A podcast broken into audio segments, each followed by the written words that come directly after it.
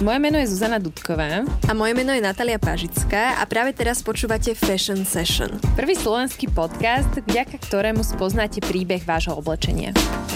Spolu s nami odhalte kde, ako a kto naše a vaše oblečenie vyrába. S Fashion Session sa môžeš rozhodnúť, či chceš byť súčasťou problému alebo súčasťou riešenia. Tak poďme na to. Ahojte. Čaute. Kamaráti, psychologické okienko je ukončené, teraz ideme na fakty. A tieto fakty sme získali z dokumentu, ktorý sa volá Luxury Behind the Mirror, čiže luxus za zrkadlom, čiže idem sa pozrieť, čo je na tej obratenej stránke. A ideme si teda povedať, že čo stojí za výrobou kožených kabeliek alebo celkovo čo stojí za výrobou kože pre tieto luxusné značky, ktorých následne potom spracovávajú na peňaženky, kabelky, opasky a všetky tieto kožené produkty, ktoré im zabezpečujú veľký zisk. No a ako sa hovorí, je lepšie raz vidieť, ako sokrát počuť, takže určite odporúčame si tento dokument pozrieť aj vám. Na začiatok si ale dajme krátku štatistiku. Vybrali sme si štatistiku z obdobia pred pandémiou, lebo samozrejme pandémia troška zamiešala karty aj v tomto odvetví. Ale v roku 2019 mal trh s luxusným tovarom hodnotu 281 miliard dolárov. Čiže dosť veľa, by som povedala.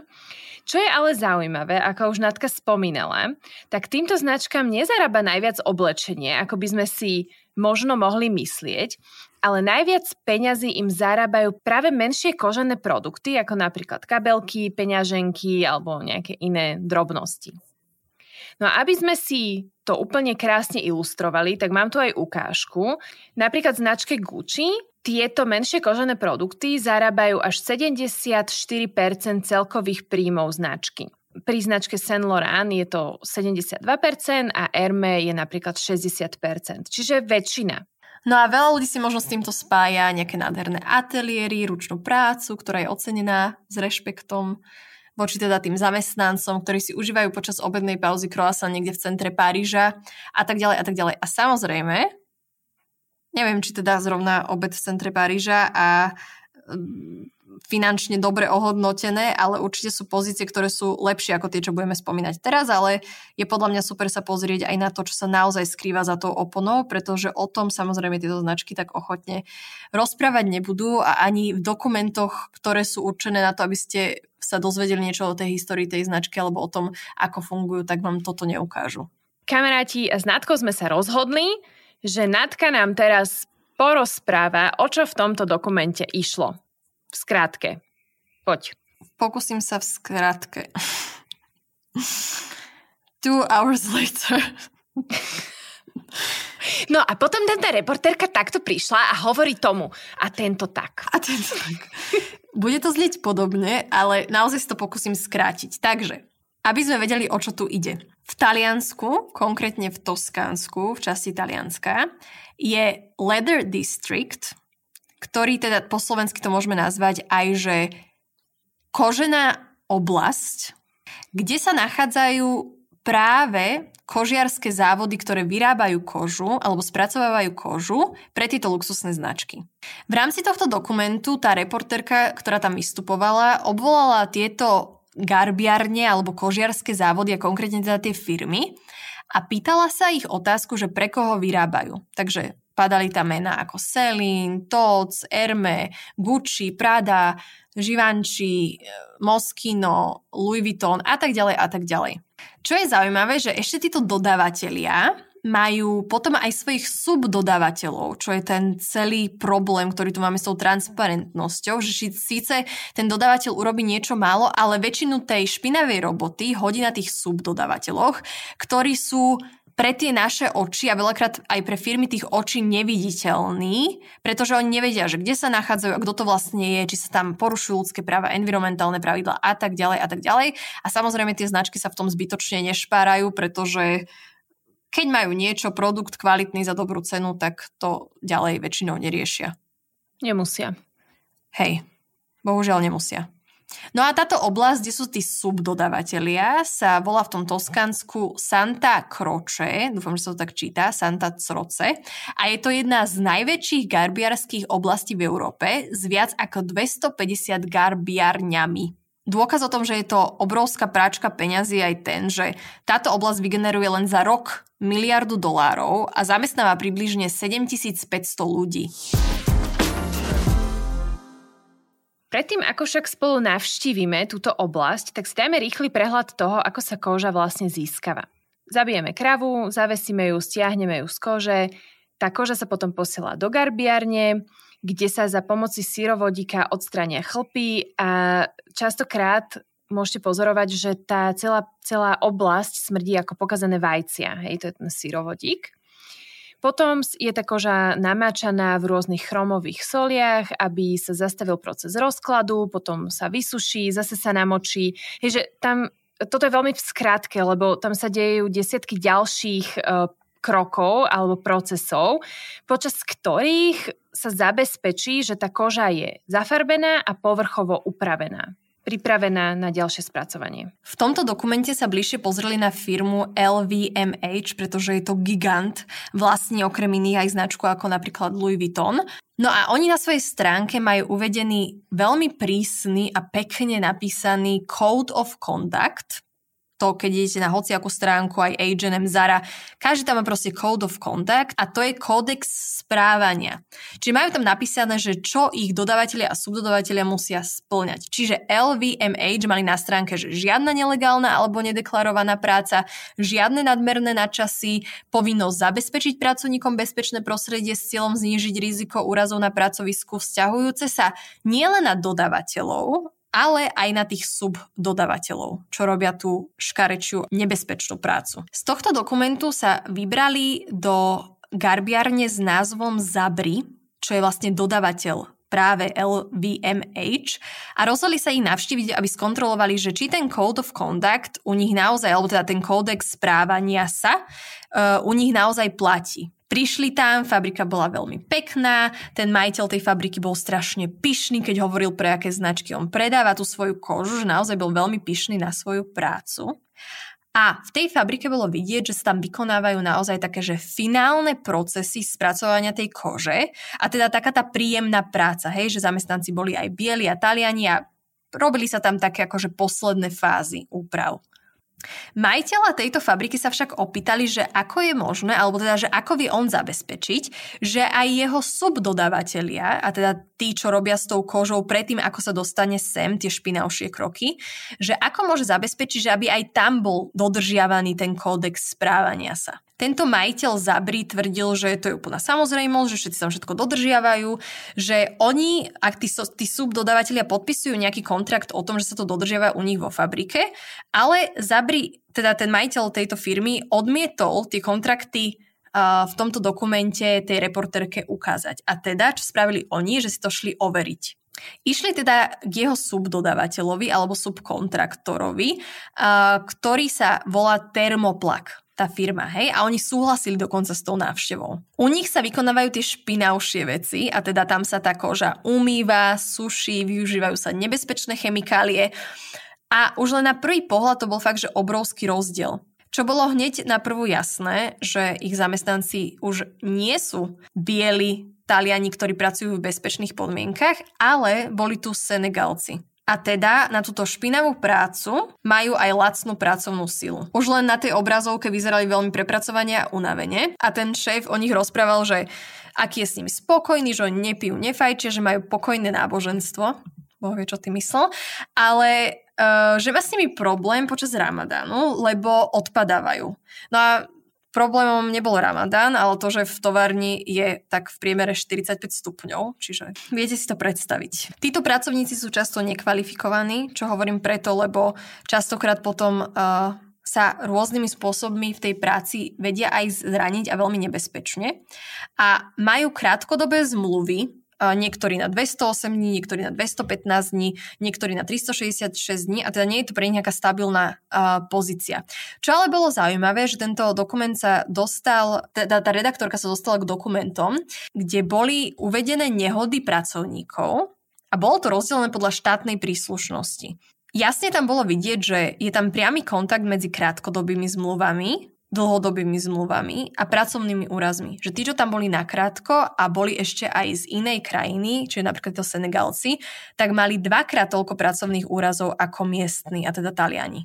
Ten šéf tejto firmy Thermoplag, alebo teda tej garbiarne, sa volá Alfonso a na videu on tvrdil, že všetky ochranné prostriedky pre jeho zamestnancov kupuje on. No potom išli za prvým pracovníkom zo Senegalu, ktorý tam bol, so skrytou kamerou. Tam šla tá redaktorka či reportérka a opýtala sa ho, že kto mu kúpil ochranné pomocky a on úplne iba odpovedal, že ja. Čiže ani to im on neposkytol. Pracujú 13 hodín denne minimálne a každý stroj, s ktorým pracujú, má bezpečnostné prvky, to si teda vyžaduje zákon, čiže ich musia mať. A čo je zaujímavé, že ten, toho šefa sa pýtali, že či sa tam vo fabrike dejú nejaké nehody a on, že, á, že nič vážne, že len tak z rannej únavy.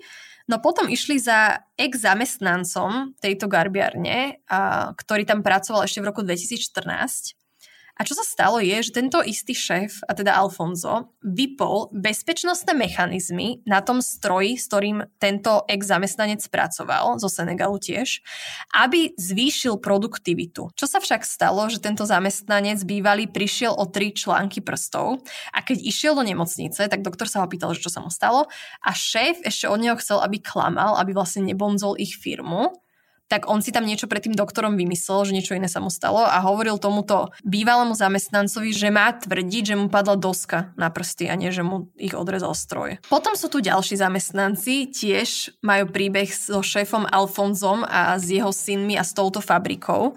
Oni sa totiž to dožadovali drzáni, drzáci drzí toho, aby im za ich prácu zaplatil to, čo im slúbil. No chápeš to, Zuzi? Nehorazné. Nehorazné.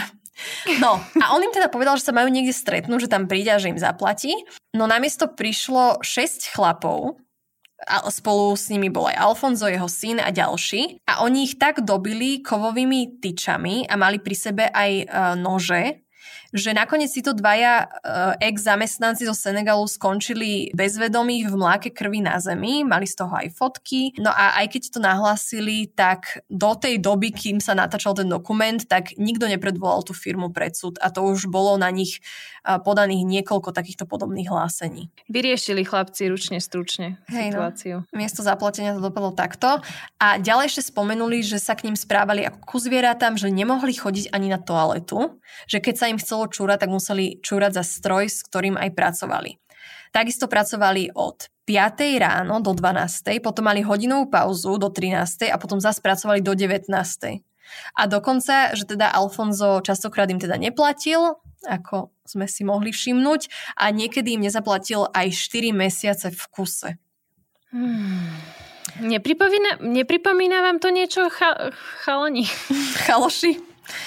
Kamoši? No, že je to úplne to isté ako vo fast fashion a len ľudia majú nejaký, nejakú ilúziu, že tuto, tuto je určite Hej. inak. Ale nie je. A možno aj nie. Určite nie. No a čo potom sa ďalej stalo, že táto reportérka išla za Alfonzom a sa ho teda išlo opýtať, aby aj ona to niečo mohol povedať. No a ten Alfonzov syn, čo tam bol aj pri tej bitke, tak on bol taký agresívny, že ten šéf Alfonso ho musel držať, lebo on chcel napadnúť tú reportérku, úplne na ňu zjapal a bol brutálne agresívny, takže takýto uh, primitívy. Sa ukázal. Tam. Tak. A na kameru, aký hlupák. Mm, mm. Ale aj tak, aj keď bolo toľko hlásení na nich podaných, tak zatiaľ si ich nikto ešte predsud nepredvolal. Mm. A čo by som vám chcela, kamoši, pripomenúť, že, že to, toto je vlastne príbeh z továrne, ktorá je subdodávateľ továrne, s ktorou má zmluvu luxusná značka. Čiže ono možno tie luxusné značky nie sú také vyblišťané vnútri, ako sa na povrchu tvária. Presne.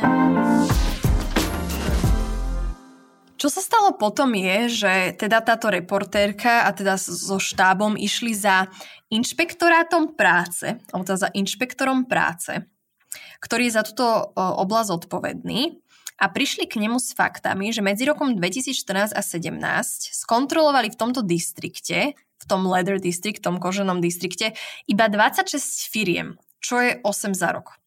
Čo tým chceli povedať je, že pre porovnanie, že tam sedel na jeho stoličke niekto iný, tak v roku 2011 sa za rok skontrolovalo až 104 týchto firiem. Čiže niečo tam smrdí, doslova. Hmm.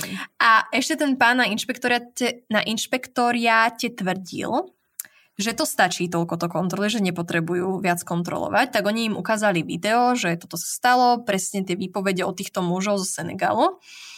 A oni takí začudovaní, že oni o tom nikdy nič nepočuli a nechápali tí reportéri, že ako to je možné, však bolo podaných niekoľko hlásení. A potom ich ubezpečil teda tento inšpektorát, že všetko je, presne citujem, just fine. Takže všetko je just fine. Hmm, pohodička. Pohodička. Potom tí reportéri išli naspäť do, k tomu dodávateľovi, ktorého subdodávateľ je tento Alfonso, čiže opäť do tej firmy Zabri, čo sme mali na začiatku. A sa ho opýtali, že ako je možné, že majú všetko pod kontrolou, keď sa toto deje u ich subdodávateľa, že veď však tvrdili, že majú nejaké kontrakty, ktoré sa podpíšu a potom ide všetko hladko a všetko funguje a ľudské práva sú zaistené. No a on sa začal úplne vrtieť a vyhovárať, že momentálne niečo menia, na niečom pracujú a že ak sa niečo takéto deje, tak sa majú ísť stiažovať priamo na inšpektorát práce. No a teda vieme, ako do, dopadli na tom inšpektoráte, takže opäť uh, začarovaný kruh. Firma LVMH, ktorej dodavateľ je tento uh, Zabri a ich za subdodávateľ ten Thermoplak, ten Alfonso, tak oni LV, LVMH sa odmietli stretnúť s reportérkou z tohto dokumentu a dokonca povedali, že oni nepracujú zo Zabri. Tak táto reportérka ešte opäť volala do Zabri, aby si to potvrdila. A Zabri úplne bez rozmýšľania povedal, že LVMH je jeden z ich veľkých klientov dokonca povedal aj, koľko objednávok si od nich za ten rok zobrali a že majú dlhodobý pracovný vzťah. Zaujímavé. Tajný, milostný pomer. Hej, milostný pomer milenku. Spáva s majiteľom Zabri LV, LVMH, alebo LVMH tajne miluje Zabri a nechcú to priznať. Tak. Ale aby sme to ešte trošku zamotali, tak hej, máme tu firmy, ktoré sa tvária, že nič, máme tu dodávateľov, ktorí sa tvária, že nič a máme tu subdodávateľov, ktorí sa tvária, že nič. Ale teraz si ukážeme, že aj samotná vláda a Európska komisia sa tvári, že nič, pretože táto reportérka z tohto dokumentu išla navštíviť predsedu talianskej mimovládnej organizácie, ktorá bojuje za spravodlivé pracovné podmienky pre najchudobnejších pracovníkov, čiže aj týchto migrantov. A on napísal dokument, za ktorý sa dokonca postavila sama Európska komisia a volá sa A Tough Story of Leather a teda drsný príbeh kože. Značky tento dokument i hneď odsudili, že nevie o čom hovorí, že to sú vymyslené veci a dokonca v roku 2016 mali dve stretnutia v Bruseli, kde ale tento kožený priemysel zastupoval muž s názvom Gustavo González, ktorý... menom. Hej, s menom. Uh, ktorý za nich lobuje. Hej? On je platený za to, aby za nich loboval. Čo sa stalo, že on mal úplne také bizarné argumenty typu, že to určite nie je pravda a Európska únia miesto toho, aby to vyšetrila, tak ona sa postavila na jeho stranu a vôbec ten report nepreverovala a bolo vybavené. Vyriešila. Európska únia vyriešila problém. Vyriešila. No a potom táto reportérka chcela ísť aj za tým Gustavom. No a išli za ním, tak on sa, on, najprv sa teda s nimi odmietol stretnúť a potom oni teda za ním tak či onak išli. A prišli za ním s faktom, stretli ho úplne že medzi dverami, lebo však on sa s nimi nechcel rozprávať. A prišli za ním s faktom, že dvakrát viac nehod sa deje práve s týmito pristahovalcami, ako s talianskými pracovníkmi a že ako je to možné. No a tento Gustavo bol úplne mimo čavo. Uh, najprv začal s tým, že je všetko vymyslené a potom ona sa ho na toto spýtala, na tento fakt a on sa naschvál náročky, ak malo decko tváril, že nerozumie tej otázke. Ona to úplne s kľudom, inak brutálne obdivujem, ak to vidíte v tom dokumente, ona normálne s kľudom, že žiadny problém, žiadny problém, že ja vám to zopakujem. A opakoval to asi 4 krát a on stále dokola sa na tom akože babil, že mu to opakuje a nechcel na to odpovedať. Takže aj toto stojí za výrobou kabelky, ktorej reálna výrobná cena je asi 100 pade a vy za ňu zaplatíte, alebo niekto za ňu zaplatí 1800 a vyrába sa to v takýchto luxusných podmienkach ako, ako samotné tie luxusné značky. Takže je to veľmi, veľmi zaujímavé. Dali sme vám ďalší kúsoček do skladačky, urobte si o tom e, názor taký, aký chcete. Mne sa veľmi páči, čo hovorí Ursula de Castro, ktorá je spoluzakladateľka Fashion Revolution hnutia. A ona vo svojej knižke Loft Clothes Last opisuje svoju vintage kabelku od Gucci, ktorá je z roku 1940 a ona vlastne hovorí o tom, ako tá stará kabelka bola veľmi kvalitná a veľmi praktická, že tam má vrecko na púder a že rôzne iné priehradky sú tam.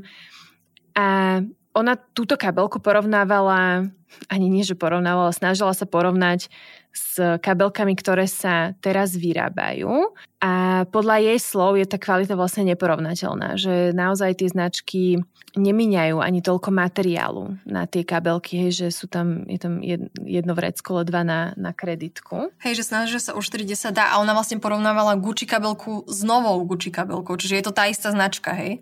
Hej. A ona tam potom povedala takú peknú vec, že citujem, Vadí mi, že sa nám neustále predáva lož, že sa nám hovorí, že niečo je vynikajúce, hoci je to pri najlepšom niečo viac ako priemerné. Kámoši, ako ste si na úvod tejto našej epizódky mohli vypočuť, robte tak, ako vám je dobre. To je podľa mňa najdôležitejšie, čo vám tu odovzdávame z dnešnej epizódy. Um, rozmýšľajte nad tým, čo robíte a rozhodujte sa podľa toho, ako je to pre vás najlepšie. Tak?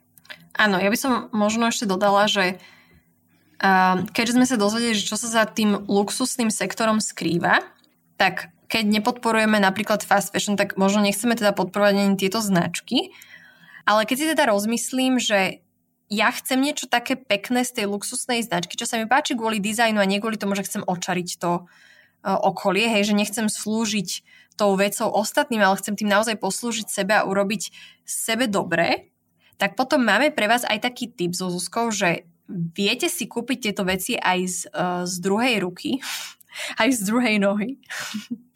uh, ja mám tiež napríklad Miu Miu niektoré okuliare práve zo second handu, a je to konkrétne zo stránky Vestier Collective, možno ste už o nich počuli, ale predávajú sa tam tieto luxusné veci a tak akože veci zo známejších väčších značiek, ktoré si už možno veľakrát aj niečo prežili, čo možno tam svedčí aj o tej kvalite, že, že to čo to prežili a, a zároveň za ne zaplatíte oveľa, oveľa menej a nepodporíte priamo tie značky, ale práve ten second-handový trh. Áno, niečo, čo už e, aj tak bolo vyrobené a nikto o to nestojí. A je v obehu.